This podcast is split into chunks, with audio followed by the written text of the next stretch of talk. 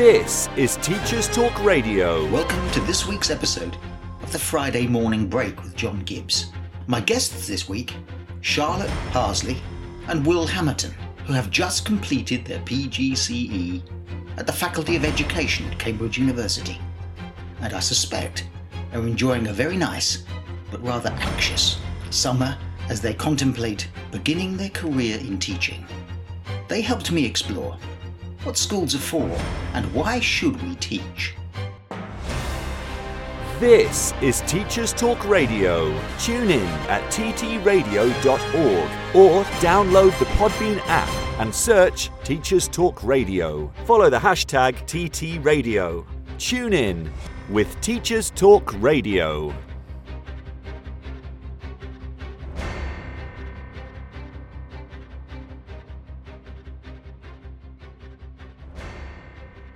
And we're back, and you're listening to the Friday Morning Break with John Gibbs and my guest this week, Charlotte and Will. And I'm so pleased you could join us because uh, uh, my aim on this show, as my listeners, my regular listeners will know, is to explore what teaching is for and what schools are for. I'm a retired teacher. I, I did 38 years of teaching. And uh, so it is the beginning and the end of the profession. And uh, we can explore what teaching is from those from that, that that perspective of someone who's just decided to join the profession. So, Will and Charlotte, welcome. Hello. Thank you for having us. It's it's absolutely my pleasure indeed, and thank you so much again for taking the time. Now, you have both uh, finished, just finished your PGCEs in, in teacher training, and uh, you're at the very foothills. And congratulations to both of you. I said this to Will before we started, and Charlotte, you as well. You've actually you've got jobs. So I'm going to ask you the first question. Uh, you know, how how was that? How was the job hunt? Was it difficult, easy? Uh, Charlotte, start with you. So um, I'm actually moving back to York. So um, so I've done my teacher training in Cambridge, and then I'm moving back to York, um, which is where my family is. Um, so obviously, when I was searching for jobs, had to go back to York. Obviously, it's all in person. Um, so it was really fun. Um, I really kind of enjoyed looking around schools and seeing a little bit about what kind of different schools are out there in York. So obviously, because I'm from there, I did know a couple of the schools um, that I kind of applied to, which was lovely, and knew a couple of the teachers who were actually then in the school that I was applying to, which I think is really important when you're going to enter um, a new job. If you know somebody who's kind of experienced that, um, the dynamic of the school, it really, really helps. So that was really um, helpful for me. Uh, did you find you were sort of welcomed with open arms? This is goodness me, someone who wants to be a teacher, please come in. Yeah, absolutely. Um, yeah, I think um, in in the north there's it's definitely a little bit different. I think than sometimes in the south. So there is definitely less like less schools. So um, sometimes it can maybe be a little bit trickier actually getting a job in a specific location when you're like, oh, I definitely want to be here in York. But it was really great, and um, knowing somebody who had been in that department specifically, and um, they were able to kind of help me and guide me to find um, the job that was right. So that was brilliant. And Will, what was your experience of the of the job hunt? Well, I consider myself incredibly lucky with my uh, job hunting process because it's um the school I'm working in come September is the is the first one I applied to. Um, it was the the one school I was applying to at the time, and I was lucky enough to to be offered that role. I, I say to my friends in class, it just must be beginner's luck, and they're they're all they're all too kind, saying, no, no, no, it must be more than that. It must be more than that. Um, but getting into my head that uh, that, that, that's happened is, is still something I'm I'm coming to terms with, all in good ways, I promise. But uh, that was my experience of it. I like the confidence uh, uh, the clear confidence people showed in you there, uh, Will. You know, it must be beginner's luck. why? Why did they hire you? Well, it's a lot of faith, isn't it?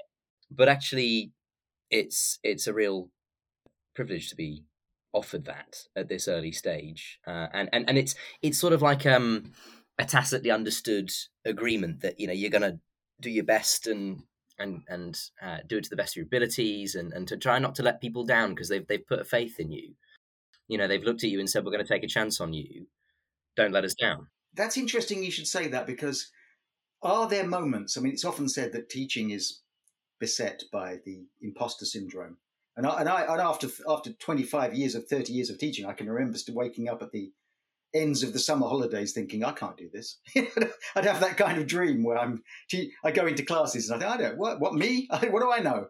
You know. So do you ever, do you ever think to yourself, uh, goodness me, what, what? I can't. You know, am I me a teacher? Is that real? So for me, um, just as while I'm thinking about it, the thing that still I find quite baffling and in equal parts baffling and amusing is whenever I'm, I'm in a room and I'm sort of the teacher, quote unquote, in charge at that at that moment, and then people start saying things like "sir," and I so and I still as a gut reaction, I turn around like, "What do you mean the older bloke behind me? Like, surely." Surely you don't mean me, you know. You know. Um, so that's that's for me the moment that hasn't quite gone yet. I actually had uh, well, an experience when my, in my very first job, it was in a teach, it was in a sixth form college in Stoke on Trent, and I would only, and I was, I don't know, I was, I was in my early twenties, but I looked young. I did look young, and uh, I remember being called out by a teacher he just started. I'd been there for a couple of weeks, and he said, "What are you doing in there?" I said, "Actually, I'm, I'm a teacher. I'm allowed in here." that was awful, but uh, still, it's more embarrassing for him, I think. Charlotte, how do you do? You ever think to yourself, "What have I done?"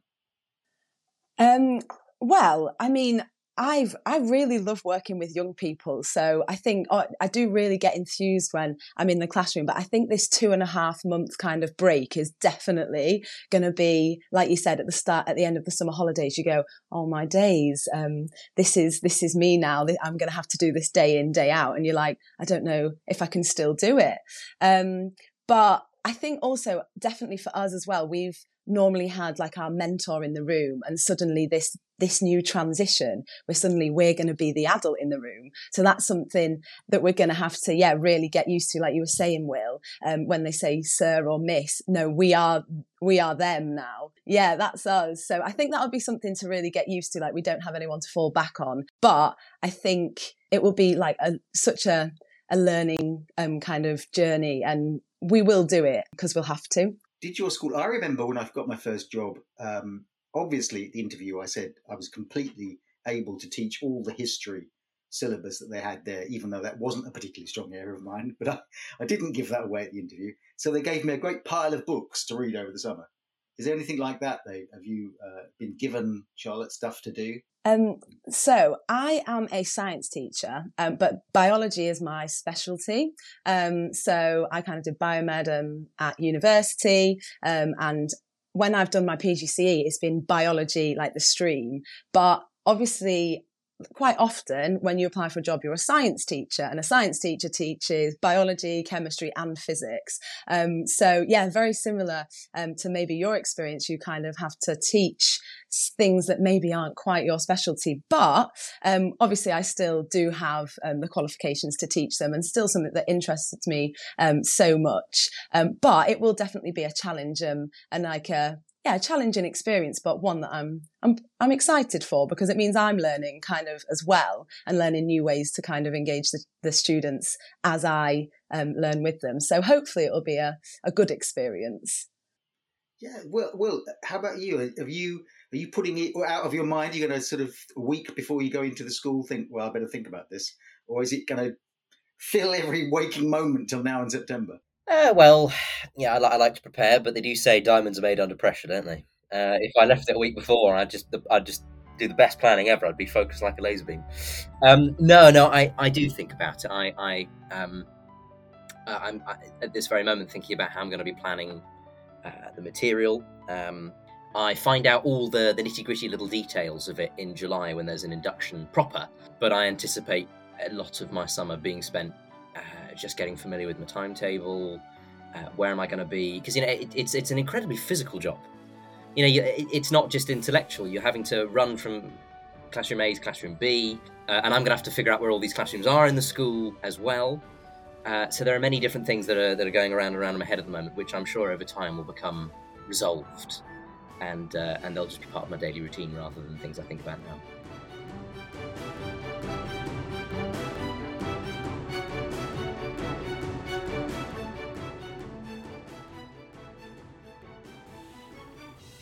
You are listening to the Friday Morning Break with John Gibbs as we share the experience of Charlotte Parsley and Will Hamilton, who are joining the profession as new teachers this year.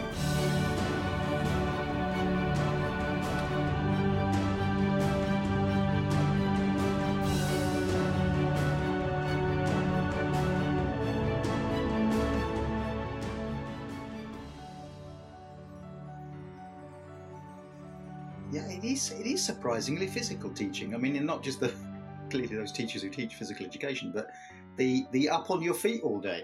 You know, just the simple idea that I, you know, think as well, I haven't really sat down today, you know, and constant moving of uh, so on. Uh, it, as soon as I retired, I started putting on weight. Well, weight had hardly changed in years. I thought I'm, I'm expanding rapidly in my in my retirement, which is actually a good thing. Uh, Charlotte, back to you. The one thing that struck me as you were talking there, a, a recent guest of mine uh, was a uh, we, we the, the, the topic was it's an she was an academic. She did a study that students of science don't think of themselves as scientists. So they all love science. They love science. They love hearing about science. They love black holes and dinosaurs and stuff like that. But then they say, "Well, do you want to be a scientist?" No, and particularly girls. In fact, girls shown a, another another study was that girls shown an image of a woman in a white coat says, "Ah, yes, that's she's dressed up as a scientist," and shown as a man in a white coat, he's a scientist. Do you do you do you think you'll you know I mean have you have you experienced that during your career? I'm sure there's a question there somewhere, but I'll make one up as I get there. You know, is there is there is that something you experienced? Well, yeah, for sure. I, I was going to say, actually, when I was a student myself, I wasn't actually taught science by a woman until I got to university. Um, and I'm so lucky that my mum is a scientist, which I think is what's given me that science capital, which is basically, like you were saying, the ability to think of yourself as a scientist. Um, and I think that's kind of been a bit of a, um, a buzzword that we've kind of spoken about on this course, particularly like giving students science capital, giving them a, the ability to be like, I don't just like this, but I want to be a scientist. Um, so um, I think I've tried to not think of it too much in the sense of like, because I don't want to almost play into that stereotype, if you know what I mean. I want to kind of be able to just present um, kind of, you know, the content and just make sure that everyone feels like they can be part of it. But I think um, there's really something to say for role models as well. And something that I think I remember saying in my interview when I was applying to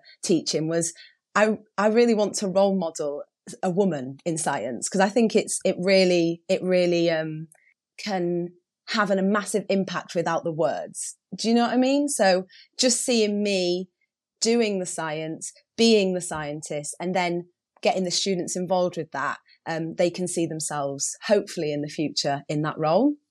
Is it for, for both of you? I'll start with you, Will. Is it is it a frightening concept? This idea that to some extent you will have a role model influence on people's lives. I mean, I can remember um, encountering in a very nice way uh, during my career te- young people who'd say to me, you know, they would see me in the street and they'd, they'd left school years before and say, Ah, you know, Mr. Gibbs, I remember your lesson on such and such. I've never forgotten it.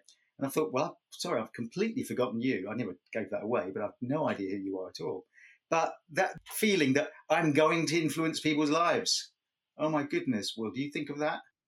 I, I think I think it goes back to the word I've used before, which is a privilege. It's it's uh, teaching as a whole is one of those uh, jobs available in, in, in civil service, in, in public service, I should say, which uh, gives you that rare opportunity to really, really understand young people and to and and to positively influence their lives where possible. Of course, you, you always strive to to make a positive impact.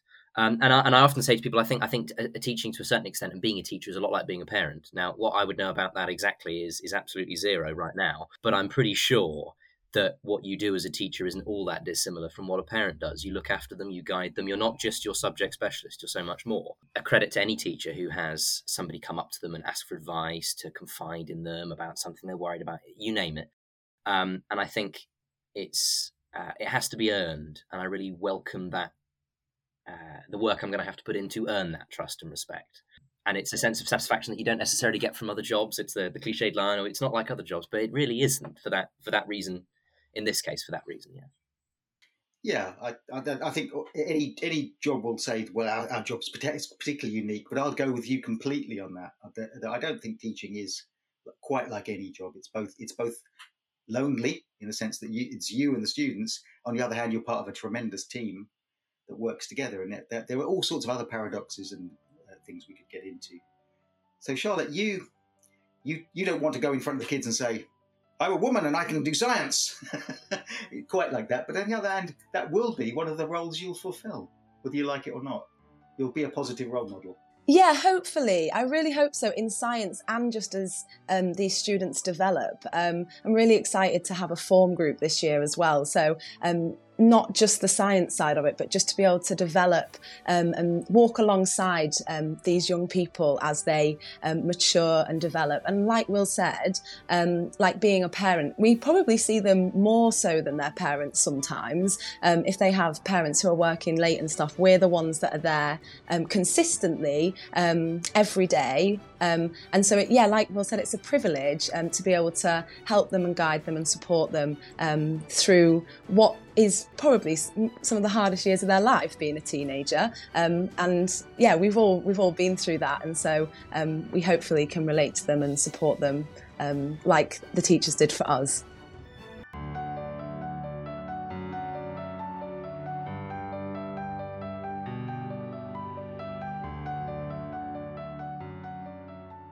It's time for a fresh start to language learning. Pearson Edexcel's new student centred French, German, and Spanish 2024 GCSEs cater to the needs of all learners, regardless of their background, ability, or reason for studying. Rooted in learned language knowledge, their assessments are transparent and accessible, allowing all students to showcase their language skills. Through inclusive and relatable content, the new Pearson Edexcel MFL GCSEs build a shared cultural capital that helps students develop an understanding of and appreciation for the wider world. Find out more at go.pearson.com forward slash MFL GCSE 24. You are listening to the Friday Morning Break with John Gibbs as we share the experience of Charlotte Parsley and Will Hamilton, who are joining the profession as new teachers this year.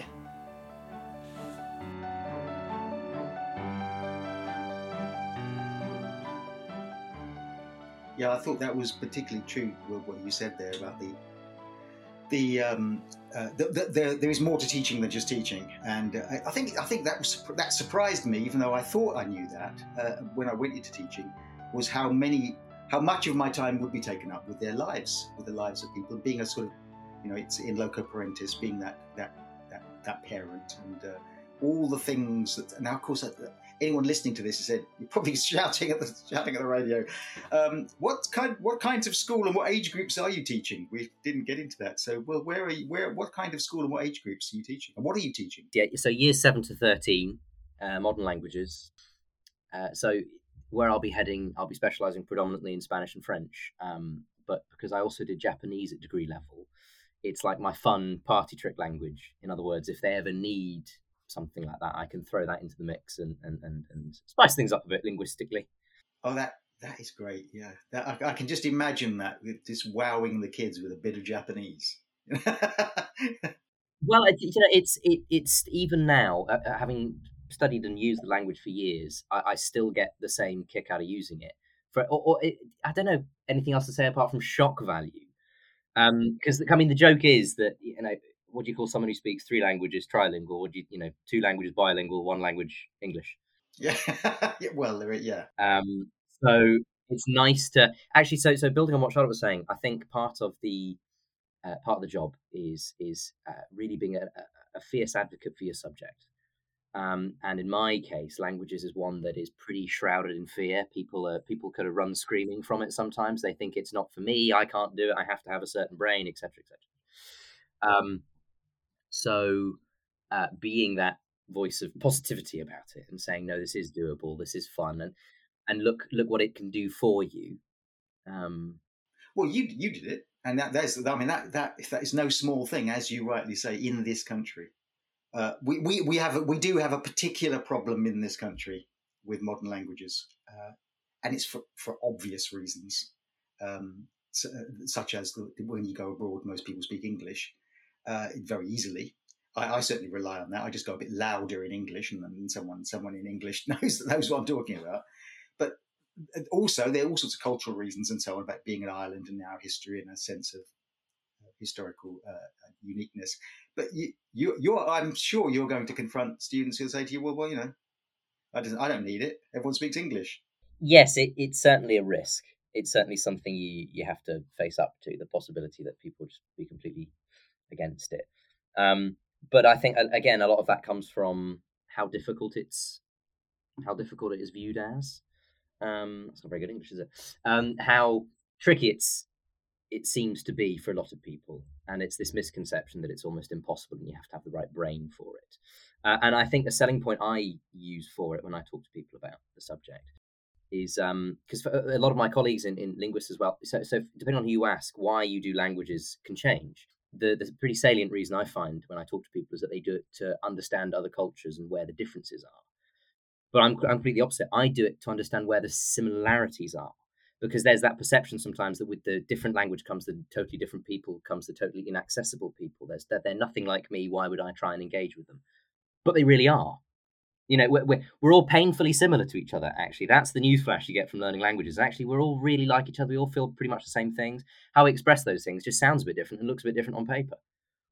Um, and accessing that giving giving people that same kind of mini epiphany is is a big motivation for me lovely thought. Yeah, I like that. I like the. Uh, it was wonderfully um, comically appreciated in the, in the Hitchhiker's Guide to the Galaxy, where they will put the little fish in their ear and they can all understand modern language. That Every language in the universe is understood by everybody, and it caused more wars than any other thing. as soon as we could really understand other people, we appreciated why we didn't like them.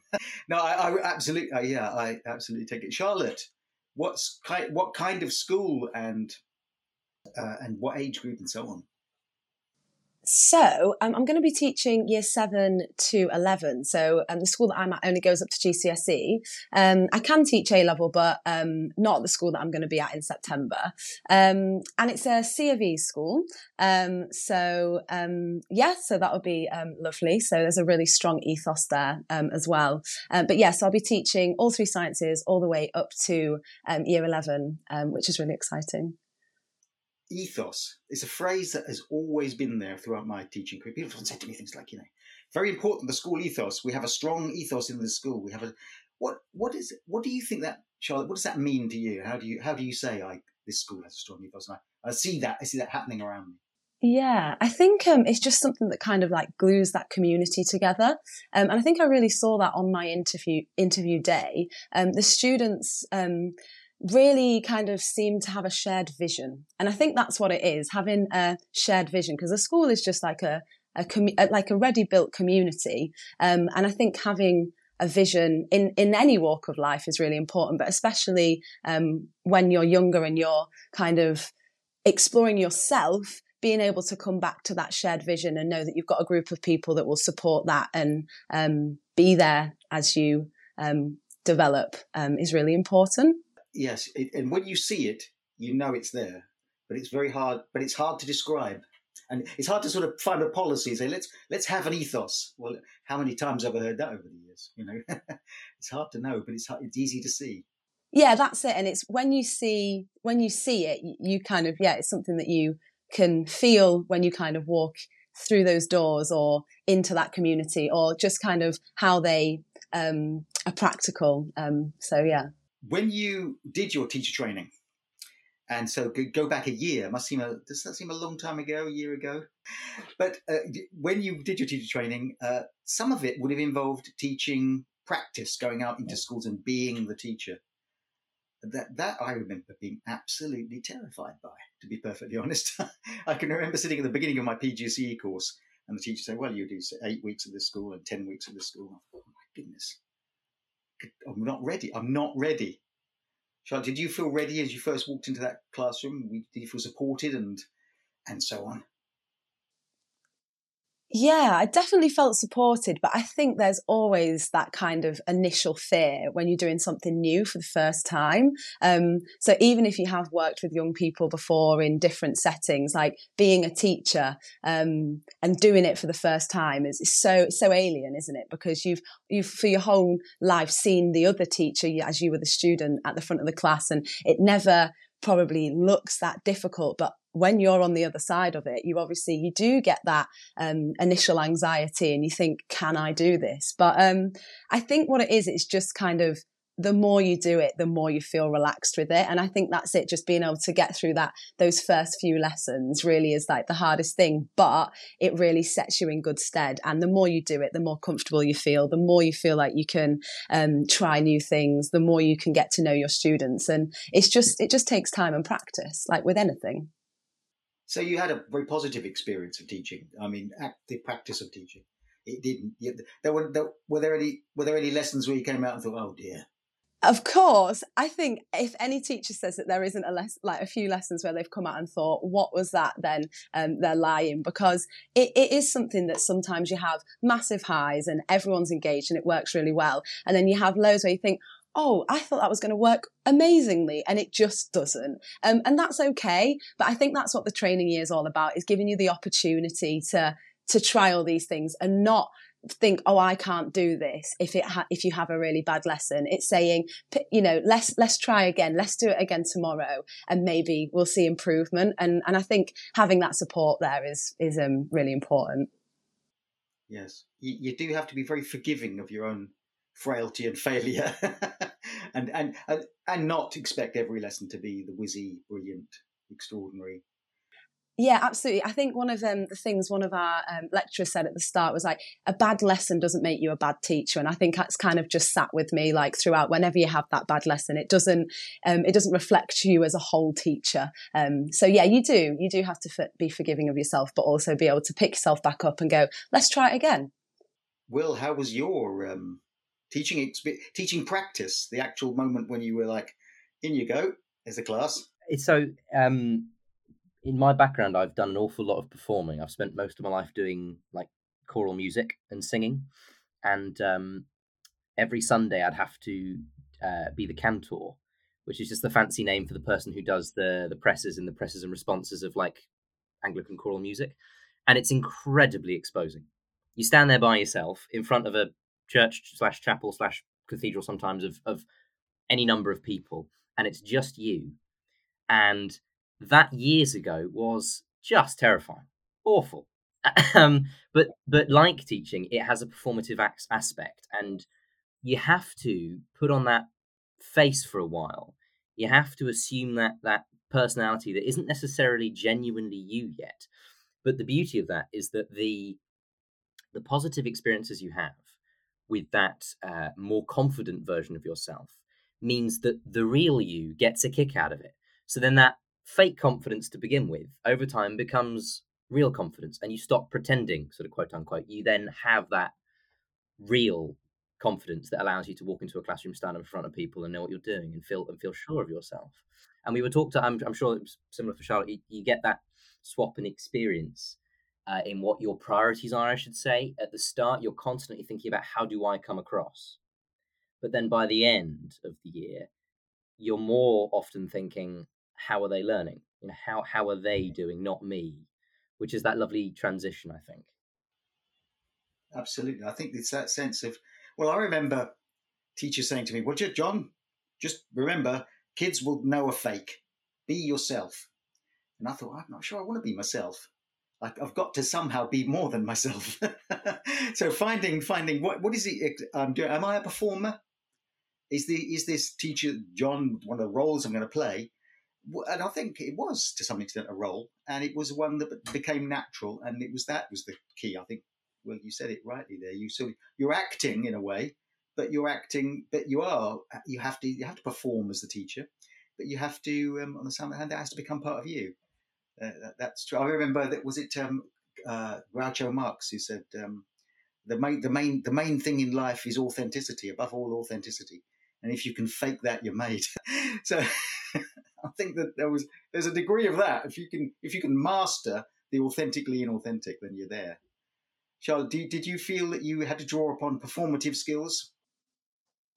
Um, yeah, I think to a degree everybody does, and I think sometimes you're not sure or like you don't really recognise that you're doing it until you kind of take that step back out of the classroom, um, and then you can kind of breathe again. Um, but like Will said, I think towards the end you kind of the pressure gets taken off you, and you become more focused on on the students. Like just like kind of looking back at that progression, like those first kind of initial targets were very like uh, me driven, like be able to stand in front direct instructions, you know. And then by the end, I'm like, am I making sure that the, these activities are adapted to my students and that their outcomes are, um, are the best that they can be and that they feel included and safe and supported within that classroom, um, for sure. And then you kind of feel like you've embodied that teacher persona and it's kind of, like you said, it is, it is part of you. Um, so I think that's just a natural progression. You can't quite say when that day is, but you kind of are able to look back and see that it's happened.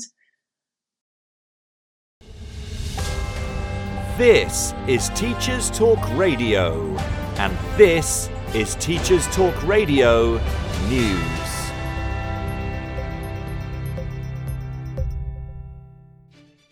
BBC News website covers pressures being faced by providers of summer holiday clubs and activities as the rising cost of food drives down the value of support for pupils on free school meals. BBC News research shows that 67 of 92 councils have cut their support or kept it the same as last year, leading to a drop in value when food inflation, currently at over 17%, is taken into account. Across all four home nations, offers vary, but support has ended completely in Northern Ireland. In England, many councils offer vouchers to those eligible. The vouchers can be spent in supermarkets, but inflation means that the price of many foods has gone up. Further pressure has been added to families as those eligible are also finding it hard to access places on the holiday activities and food programme in some parts of England. The programme offers support with activities and food, but some providers say they don't receive enough funding to cover the increasing levels of need. One provider in West Yorkshire said they only got funding for 20 places, but had 70 children who would qualify on their waiting list. The news site further reports that a controversial decision to scrap free school meal help in Wales during the holidays could end up in the courts. The charity The Public Law Project is acting on behalf of a woman in Cardiff who says she and other families had no time to prepare for the short notice decision, and that the government did not think about how to reduce the impact of the change made. The Welsh Government insisted that the announcement made in March gave fair warning to those affected but a decision to reinstate the programme for the May half term appears to have caused confusion for many, as there was no clear announcement that this was the final extension of the scheme. The Guardian covers a report from the United Nations which calls for a ban on smartphones in schools. UNESCO, the UN's Education, Science and Culture Agency, said there was evidence that excessive use was linked to reduced educational performance. It went on to suggest that high levels of screen time had a negative effect on children's emotional stability. UNESCO concluded its report saying, Not all change constitutes progress. Just because something can be done, it does not mean it should be done. Referring clearly to the idea that technology as a whole, including artificial intelligence, should never supplant face to face interaction between students and teachers. The report said that countries needed to have clear objectives and principles to ensure digital tech in education was beneficial and avoided harm both to individual students' health and, more widely, to democracy and human rights. UNESCO did accept that online learning stopped education melting down when schools and universities closed during pandemic lockdowns, but added that millions of poorer students who lacked internet access were still left behind. Countries banning smartphones include France, which has had it in place since 2018, and the Netherlands launching a ban from 2024. Former Education Secretary Gavin Williamson called for bans in England in 2021 as part of a crackdown on poor student discipline. But he was criticised as failing to understand that schools had had policies regarding phones in place for years. In the USA, CBS News reports on changes to Florida's social studies curriculum for 2023. The news website states that the new curriculum will include lessons on how slaves developed skills that could be used for personal benefit. The lessons will be taught to students in 6th to 8th grade. They include teaching students on understanding the causes and consequences of the slave trade, the similarities and differences between serfdom and slavery, and the contact of European explorers with systematic slave trading in Africa. Vice President Kamala Harris voiced her opinions on the curriculum changes, calling them an attempt to gaslight us. Florida Governor Ron DeSantis dismissed Harris's criticism, and one of the co authors of the new curriculum said, Any attempt to reduce slaves to just victims of oppression fails to recognise their strength, courage, and resiliency during a difficult time in American history. The new curriculum has been criticised heavily by many who see it as just another example of the Conservative agenda which seeks to quash views not aligned with its own.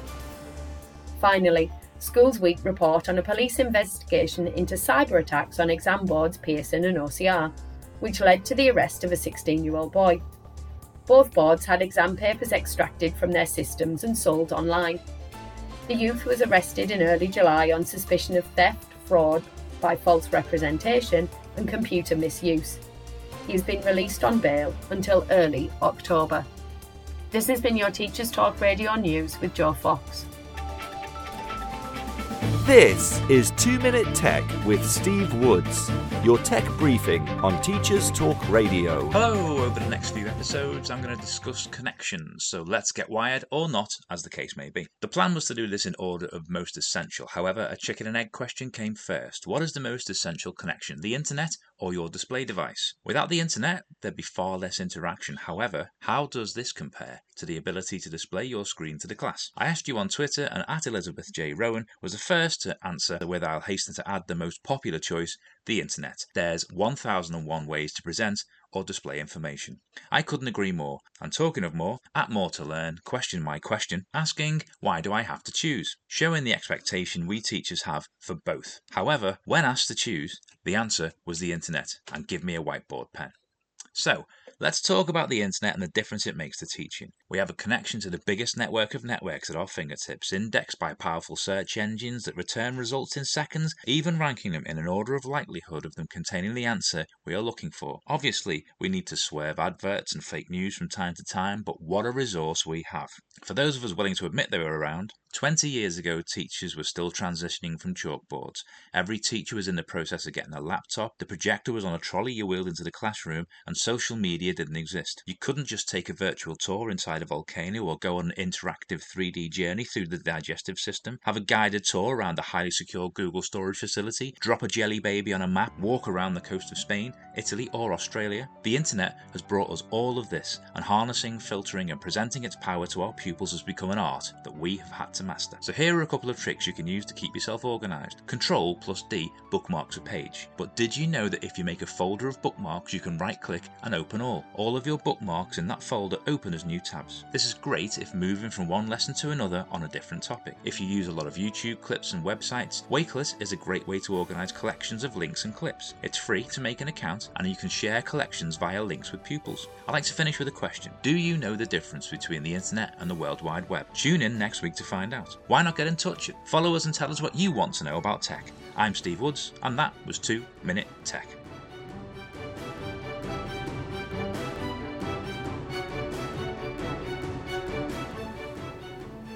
You are listening to the Friday Morning Break with John Gibbs as we share the experience of Charlotte Parsley and Will Hammerton, who are joining the profession as new teachers this year.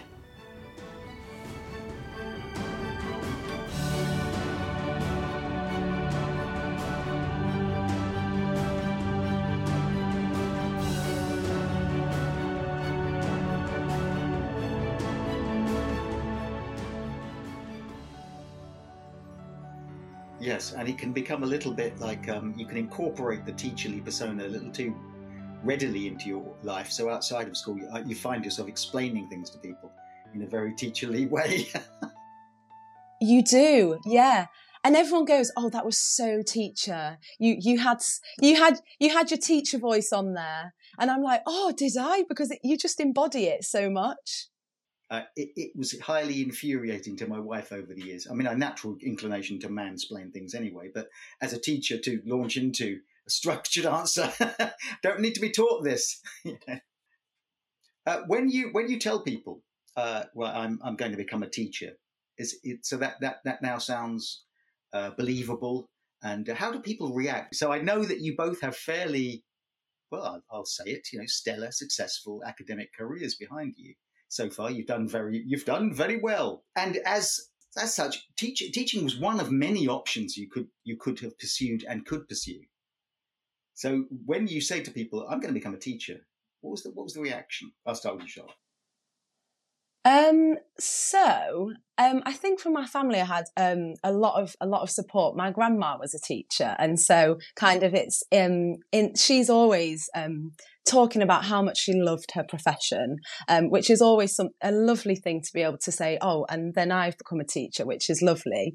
Um, I think sometimes from my um, friends um, and kind of like people that I know that are more my age, it's kind of like, whoa, that's so brave. Um, oh, oh my gosh. Um, wow, that's a hard, that's a challenging, um, career that you're going into like that that's amazing um and so sometimes i'm like there's almost sometimes a little bit of like a almost negative spin people um kind of perceive it um as a very very challenging and difficult lifestyle and vocation that you've chosen to go into.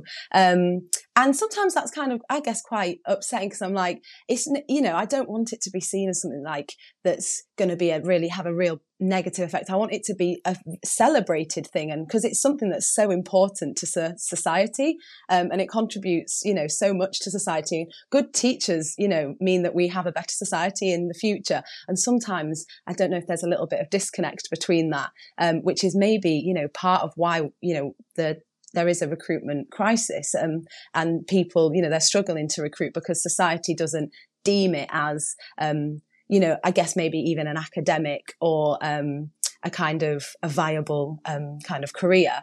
But I think having spoken to a lot of people and kind of discussed and explained what this year has entailed um, and being able to have that opportunity has helped people to see that this is a you know a, a great thing to go into and there's there's so much opportunity there um, and so so much reward as well well, it was a career direction that was uh, proposed to me a few years ago, actually. I was very late to the party. I, I was the classic, oh, this will never be me. Surely I, I could never do that. Um, but family for a long time was saying it would suit me and that it would be something I should um, should really seriously consider. So actually, from from family and friends, it's it's well received.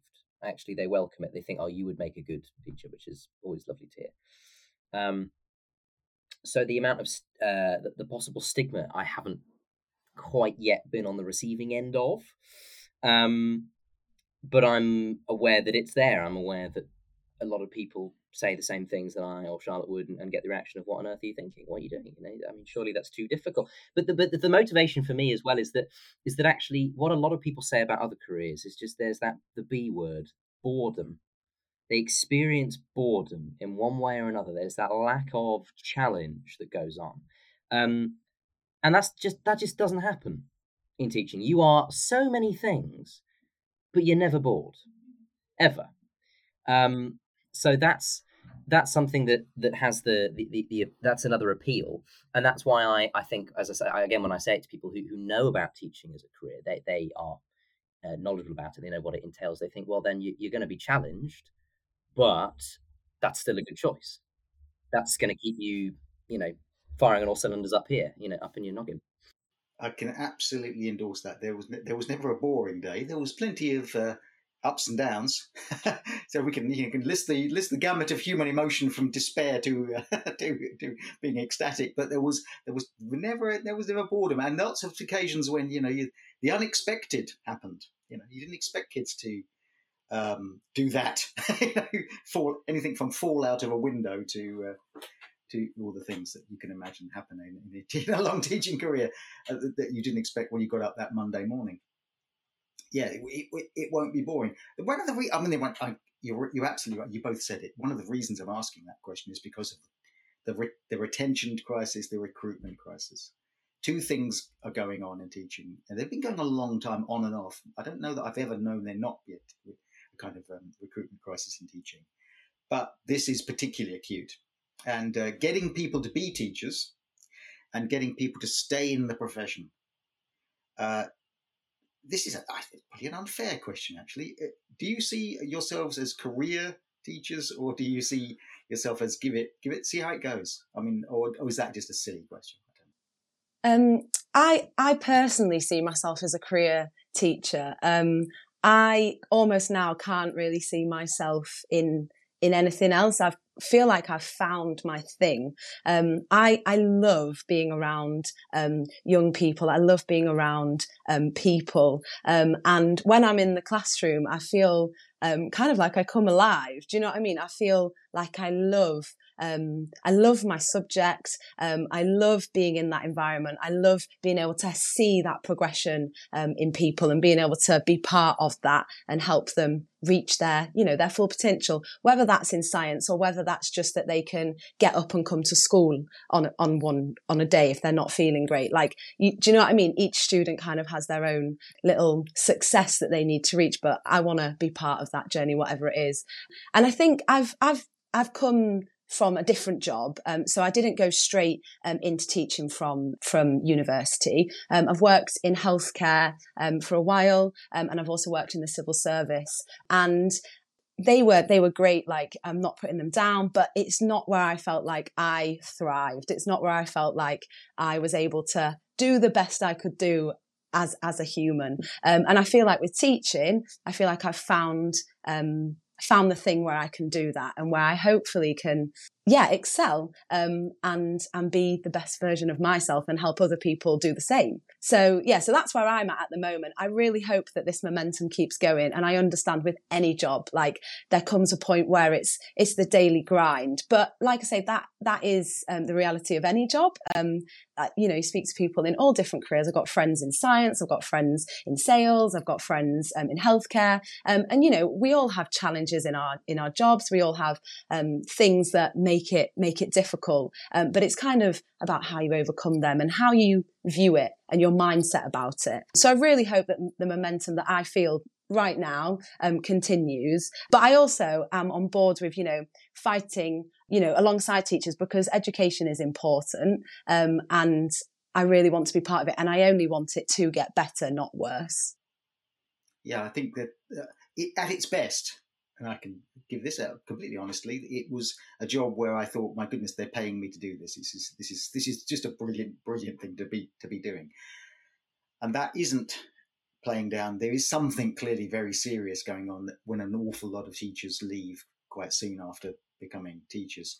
I wouldn't have blamed you at all. If, if you'd said to me, I don't know, I don't know if I want to be a career, or even if you'd said, I don't visage myself a long career, I think it's perfectly reasonable for people to en- enter the profession saying, I'll see how this goes.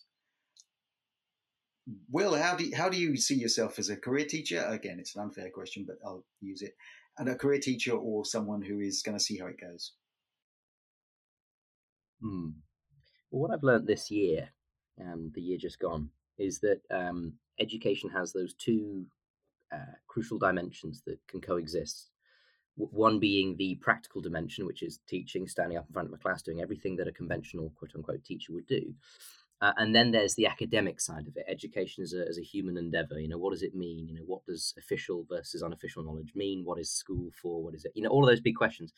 And we've, and Charlotte and I have, have been looking at those two things together simultaneously all year.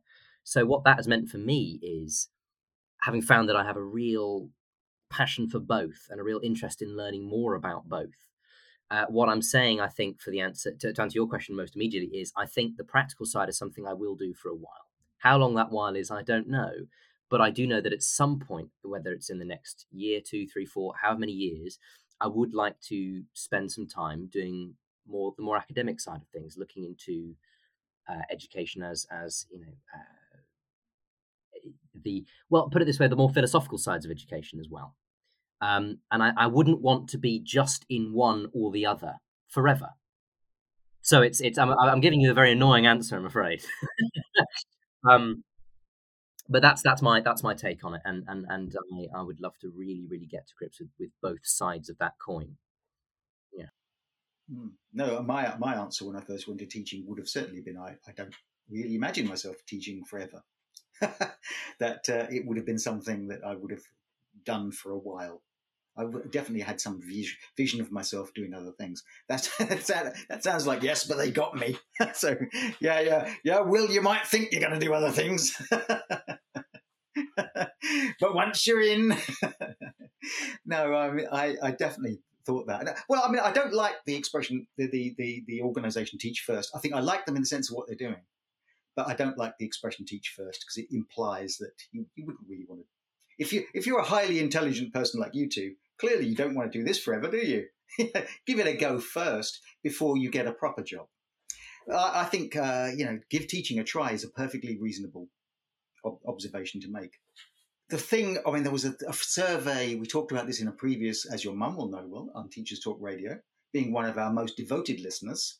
Well, no, we talked about the recent survey of teacher life, life, life, life survey. I've got the title wrong now, but it came out that the thing that burned teachers out most were not so much the actual teaching.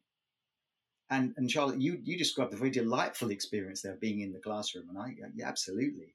There's, there's, there are a few things nicer in some ways when it's going well. There are some few things nastier when it's not going well, but there are a few things nicer when it's going well. But outside the classroom, a whole lot of stuff and as I went on and became a more experienced teacher, the classroom stuff got increasingly easier. The few, the, the, the difficult lessons became fewer, and the, the, the, plan Bs were always in the back of my mind in that way that they weren't always so readily available in a first day teaching. But the thing that got worse over the years um, was the sort of the data, the collection of data, the bureaucracy, and the sense of being um, monitored. Uh, there's an awful lot of discussion at the moment in teaching and surveillance and the teachers are i said it's a lonely profession it's not as lonely as it used to be in a sense. You, when you closed your classroom door you're in your own little world but not so much. I mean was there a sense that you met when you met other teachers or when you were in your schools that people said to you oh why are you going into teaching this? It's all paperwork these days.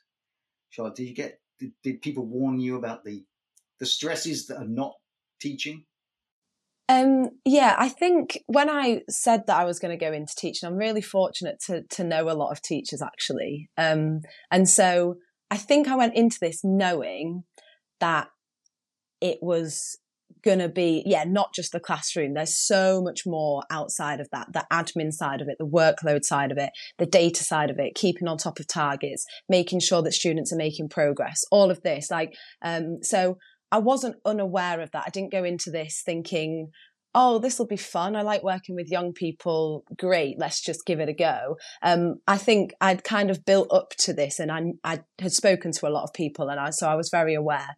Um, but I think it's different hearing it, and then obviously like being in a school and like kind of seeing it. Um, and obviously there were there were meetings and department meetings where you know we had to do curriculum plans and admin stuff that you know you could see that it was a tick box exercise and stuff that um, that you know wasn't necessarily people's passion. It wasn't what they went into teaching for but they knew they had to do it to tick the box to um, you know make sure that they were going to have a job the next day because it was something they just had to do.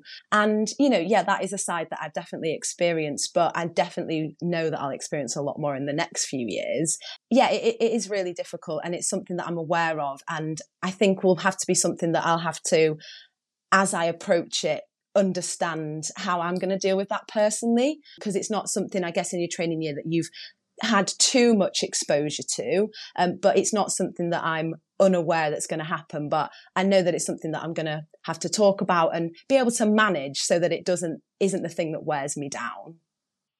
Absolutely yes and I think that all across the country anyone listening to any teacher listening to this said uh, the tick box exercise will be a familiar phrase to them an idea that you're doing certain bureaucratic activities because that's it's necessary for, for them in their own they serve themselves you know you're you're serving the collection of data the data isn't serving you well that that i think that can be a problem in any organization probably but teaching has become a, somewhat more bureaucratic i would say that I, that's an unfair thing to say uh, Will, did you experience that? I mean, do you did you feel that there was a sense in which the teacher said to you, "Oh, for goodness' sake, it's not the teaching that's the problem; it's everything else"? Um, yeah, well, one of my colleagues was saying very much something to that, something on those lines. They were saying for, for me, it's the, the, being in the classroom doing all the teaching is is the is the most gratifying part of it, and having to uh, upload all the data to various pages was just draining, and you know, draining in the extreme, and not and again going back to not what I got into the profession for kind of uh, kind of line. Uh, and, it, and and I would agree. It's because I, in in my limited, albeit limited experience thus far, um, it has become seemingly a very bureaucratic profession. I think it's that um, almost the the, the neoliberal, well, I would call it the neoliberal priority of, of the government to turn education into this product, you know, where, where, where parents and students are the consumers and they're pitted against schools are pitted against each other to be competitive in these league tables you know which one is going to stand out which one should you send your children to which then has knock-on effects for who does or does not actually get the best education because funding is increased or whatever. And it does alarm me. It does alarm me because then you get to the point i was reading something who was saying was it terry wrigley years and years ago? I mean this has been going on for 40ish years as far as i can understand with, with you know with inspection becoming a more prevalent thing. Um, that what can't be measured anymore, the, the data you upload, if it, if it can't be measured, it can't count, if that makes sense. That's been really interesting. Things are validated by the, the by the ability to measure, so that re, that reaches back into your practice, so that you you do you do the measurable thing. Yeah, uh, I I understand that. The it's it, you know in a sense it, it, it's a it's a shame that that's the case, and I think you've identified something that I would definitely agree with the, the, the neoliberal competitive nature, schools turning schools into compet- competitors with each other. As you look ahead, technology will change the schools. Do you think there'll be this? Do you think there will be this as your career goes on the same as they are now? Classrooms and so on. What would you imagine schools of the future to be, Charlotte? Um, that's a really interesting question, actually. Um, so at the school that I'm going to, um, every student has an iPad, so that's already, you know, something that every student has access to. Um, they, yeah, obviously have access to the internet kind of constantly. Um, whereas some of the schools that I've been training in, um, obviously it's been kind of the opposite, like very much more paper based stuff. Um, whereas the school that I'm going to go into will obviously be a lot more kind of, there'll be a lot more technology based learning. And I think this, it can be really helpful for kind of creating independent learners because, um, as teachers, obviously we want to facilitate and guide. Um, but if we can help these students be able to do that, um, we can kind of help them do that and then give them the kind of access and resource to do that on their own. That is ultimately what we want to do. Um, so I guess technology can be used for the better, um, but obviously I don't think it should I guess, replace us as teachers. I still think um, that human input is um, necessary and important. Yes, the AI teacher. Let's. yes. The hologram. Yeah, I, I, did, I, I experienced it just towards the end. I like a lot of people. I retired. Uh, I was 63 when I retired, and I and it was coming up. You know, I think I'll retire soon. But lockdown did that for me, and it was sort of the lockdown, being at home, teaching online, and thinking, oh, yeah, I can I can stop now. And I don't know quite what it was, but it certainly wasn't a very enjoyable experience teaching online. And uh, and people often said, well, teach it. Why, why have school buildings? We can teachers. Um, there can be all sorts of technology that teaches teaches you outside of school.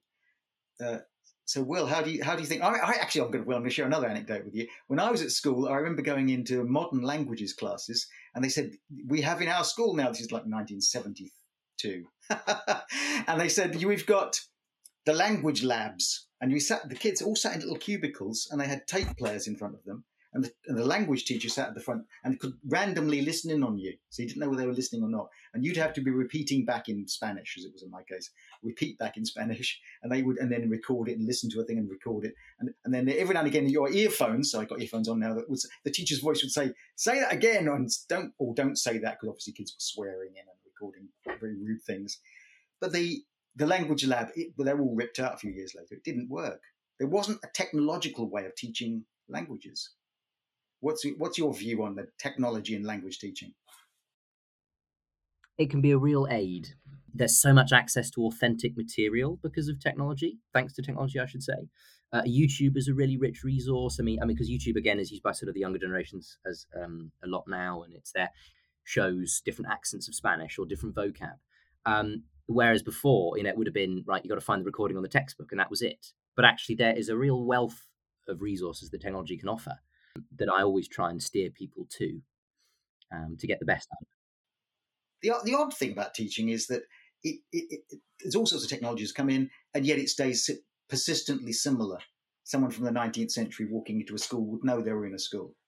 They wouldn't they wouldn't confuse themselves anywhere. They would the whiteboards might confuse them, or the smart boards, or the laptops. Hmm. But ultimately, there's a teacher, and there's a there's thirty or so kids. So, my final question to you both is why teach? I, have I spent most of my school life doing European languages. And then when I went to uni to, to undergrad to do Japanese, it was a whole new ballgame, an entirely, entirely new thing. It wasn't just a question of putting a new train on a on an existing set of tracks. You know, you had to ask for planning permission. You know, you got to get the different wi- things wired. You know, the, the syntax is, is the other way around. Everything, and I had to do everything from scratch. And that granted me, I would say, the best perspective I can get on what it really is like to struggle, to just see a jumble of letters and to think, what on earth is going on? teaching isn't because you don't teach because you've got to the point of knowing everything and now it's time to share. You, you teach because you're still going, you're still learning. Um, and making that clear, I think, to your students is vital. Definitely, like your experiences as a human kind of do direct you to certain things in life. Like, I definitely think, yeah, the things that you know I've done as a as a as a young person and then as a student have kind of helped me and guided me here to where I am today. But um, I think what I've learned definitely on my PGCE year is that every teacher looks different and that there isn't like one thing that you know a person that is definitely a teacher there isn't um, one personality type. There isn't um, one way of doing things. And i think that is really important and that we can definitely learn um, and train um, to be in this profession. Um, and i think that's really important to know that i think most people could with the right support and structure um, be able to do this job if they are passionate about their subject. Um, and I think that's that's really important because in this day and age where we, you know, are in um, a kind of recruitment crisis and stuff, I think it's really important that people know um, that this is something that they could learn and it's a skill that they could develop um, and something that they could be supported through. Um, and that it's so fulfilling, challenging, yes, but so stimulating. Um, you learn so much about yourself, but also about your subject and about humans and about development. Um, and I think that that door should be left open um, to people and they shouldn't write it off if they don't feel like they have the right personality. So I've uh, it's been a lovely conversation. Thank you very much. Anyone listening to this, I think, will have learned a lot, and I've learned a lot, and, and also enjoyed it. Enjoyed listening to your perspective from the foothills of of the of the teaching career. So, um, Will and Charlotte, thank you so much for joining me this morning. Thank you, Thank you. Thank you so much for having us on.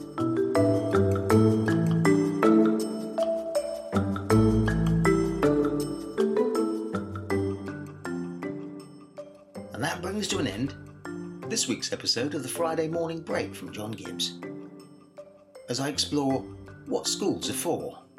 This week, my guests, Charlotte Parsley and Will Hammerton, new teachers who'd just begun the profession, having completed their PGCEs at Cambridge Faculty of Education. I asked a simple question this week why teach? Why should anyone consider coming into teaching? And indeed, the main story at the moment is that it's quite difficult to persuade people to come into teaching, and many people leave. Rather than explore that, I wanted mostly to make the case for teaching. And I think Will and Charlotte did it brilliantly. Both were clearly aware of the powerful role models that teachers are. A lot of the teaching takes place outside the curriculum. Of course, I know that most experienced teachers are aware of this, but it's great to be reminded and hear it so enthusiastically and optimistically expressed. I also enjoyed Will's observation that through modern languages we learn how different as well as how similar we all are. It's quite clear, as expected, both Will and Charlotte are a little nervous, apprehensive, but full of a delight in the possibilities of teaching. That's really the way it should be. I also thank Will for the use of the word noggin. Underused. We should use it more. If you've enjoyed this episode, you can hear it again on Spotify or on Teachers Talk Radio. Listen again. Thank you for listening. I hope you enjoyed the discussion. I certainly did.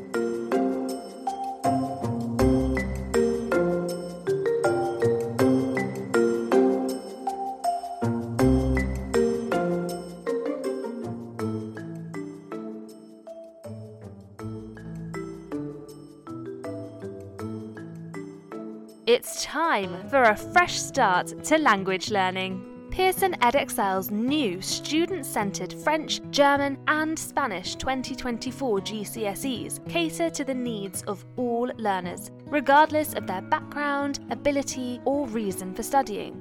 Rooted in learned language knowledge, their assessments are transparent and accessible, allowing all students to showcase their language skills. Through inclusive and relatable content, the new Pearson Edexcel MFL GCSEs build a shared cultural capital that helps students develop an understanding of and appreciation for the wider world. Find out more at go.pearson.com forward slash MFL GCSE 24. You've been listening to Teachers Talk Radio. Tune in live and listen back at ttradio.org. We look forward to hearing from you next time on Teachers Talk Radio.